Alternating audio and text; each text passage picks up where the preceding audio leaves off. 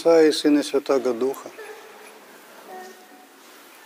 Дорогие отцы, братья и сестры, мы слышали Евангелие от Марка о том, как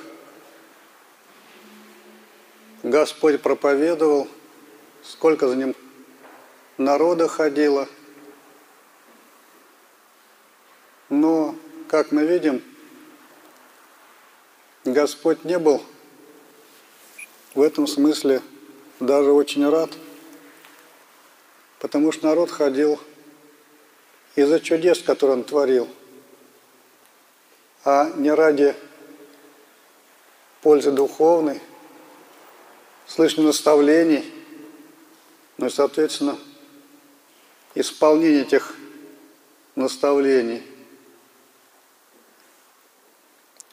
И даже духи нечистые Господа прославляли.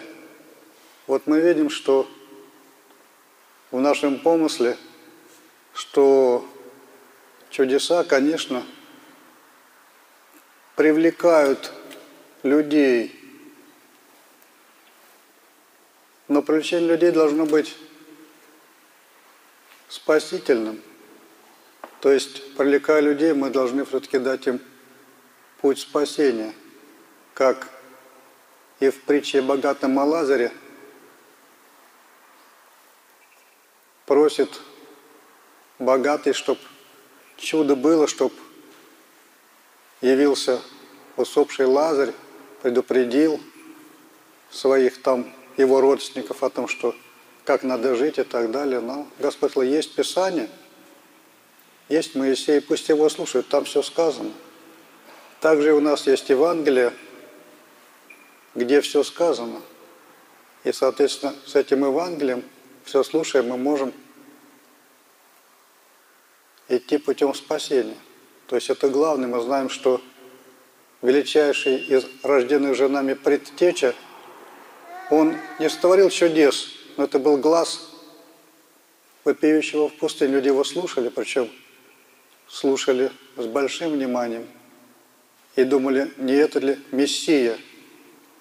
Вот а Господь сотворил много чудес, но только некоторые из них вошли в Евангелие, которые были не просто чудесами, но чудесами, нагруженными особым смыслом. Читаем много раз в Евангелии, что Господь говорит, вот, исцелил кого-то, бес возгнал, слепых стал, сделал зрячими и так далее, хромых ходячими, но говорил, идти никому не разговаривай, никому не говори о том, что тебе Господь сотворил. Что не в этом был смысл его проповеди, и даже в чем-то наоборот. Вот у нас люди ищут, могут пойти в храм, ища, например, выздоровление, а потом пойти куда-нибудь к колдунам за тем же самым. То есть для них нет большой разницы. Им не Бог нужен, а чудо. Особенно чудо, которое можно купить, а не чудо, ради которого надо исправиться. Вот это сплошь и рядом. Ну, вот это желание Господа наводит на одну мысль, что на самом деле Господь скрывает чудеса не только вот тогда от тех людей, которые жили вы, но скрывает и от нас тоже свои чудеса происходит много чудес, которые мы не видим, а Господь все равно вмешивается даже в нашу жизнь, вмешивается и творит с нами чудеса, которых мы, в общем-то, не видим и не замечаем. Думаю, вот повезло, или вот как поправился, или вот как догадался, или еще что-нибудь подобное. Даже не догадываемся Бога за это поблагодарить. Вот чувство благодарения – нам не свойственно, трудно. А есть чудеса, когда Господь наоборот поступал, но это всегда имело особый смысл. Например, чудо первое в Кане Галилейской, Евангелие об этом говорит, Евангелие от Иоанна. Но чудо наполненное большим символическим смыслом. Но кроме того, что там происходит – Божия Матерь просит, чтобы печаль, что нет у них вина, что вино уже кончилось, в общем, праздник будет без веселящего напитка дополнительного. Вот а Господь говорит, Боже мать, а что нам, что мне и тебе? Еще мой час не пришел. То есть, по сути, еще нет выхода на пропасть, еще рано творить чудеса и знамения. Но потом за послушание Божьей Матери исполняет. То есть, с одной стороны, Господь говорит, как бы вот нет у него его желания, например, это чудо творить, но в послушании Божьей Матери он это делает. То есть мы видим, что когда мы упросим Божию Матерь, честь которой мы сейчас и празднуем, в честь ее успения иконы все царицы сегодня, что если мы ее упросим, она по ходатайству, то Господь не откажет, как не отказал и в случае чуда с Каной, в Кане Галилейской, даже апостолам не откажет. Но мы помним случай другой, который в Иван, когда Господь отказал апостолам, когда его упрашивала мать э, болящей от раковицы, чтобы он исцелил, бесов изгнал. Вот.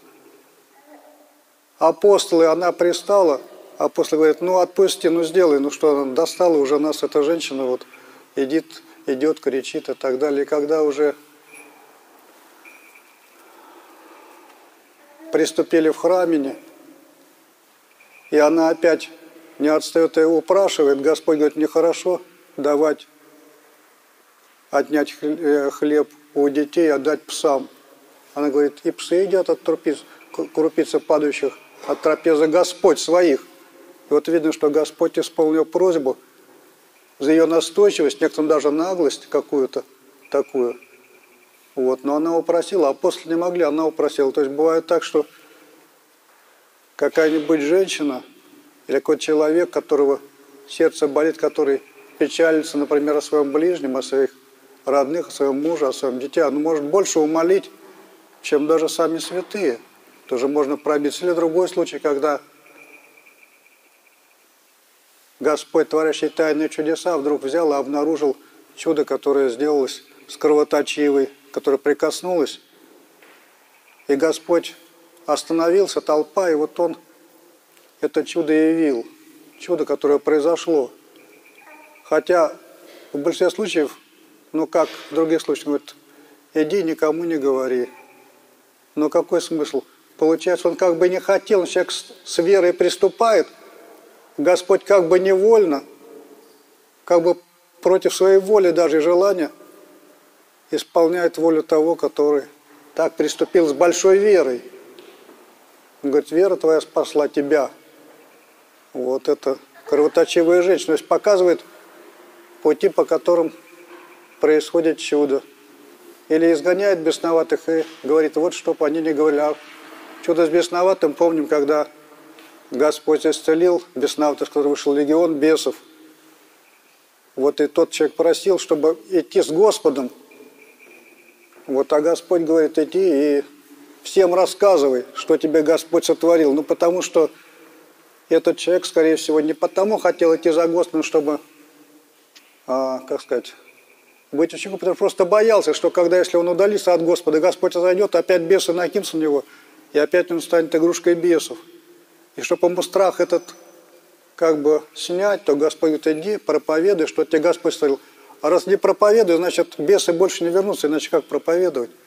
Господь успокоил человека. То есть во всяком чуде, когда одно обнаружится, мы видим, что в этом есть особый смысл и значимость. Ну а в целом Господь чудеса свои скрывает – то, что Он творит, это не на показ.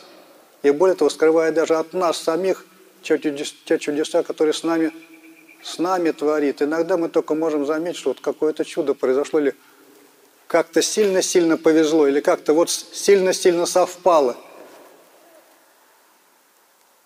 И забываем Бога поблагодарить. А это часто прямое вмешательство Божьей любви, милосердия к нам. Поэтому будем вот так внимательны, вообще будем учиться благодарить о всех ведомых и неведомых благодеяниях, которые Господь на нас изливает. Аминь.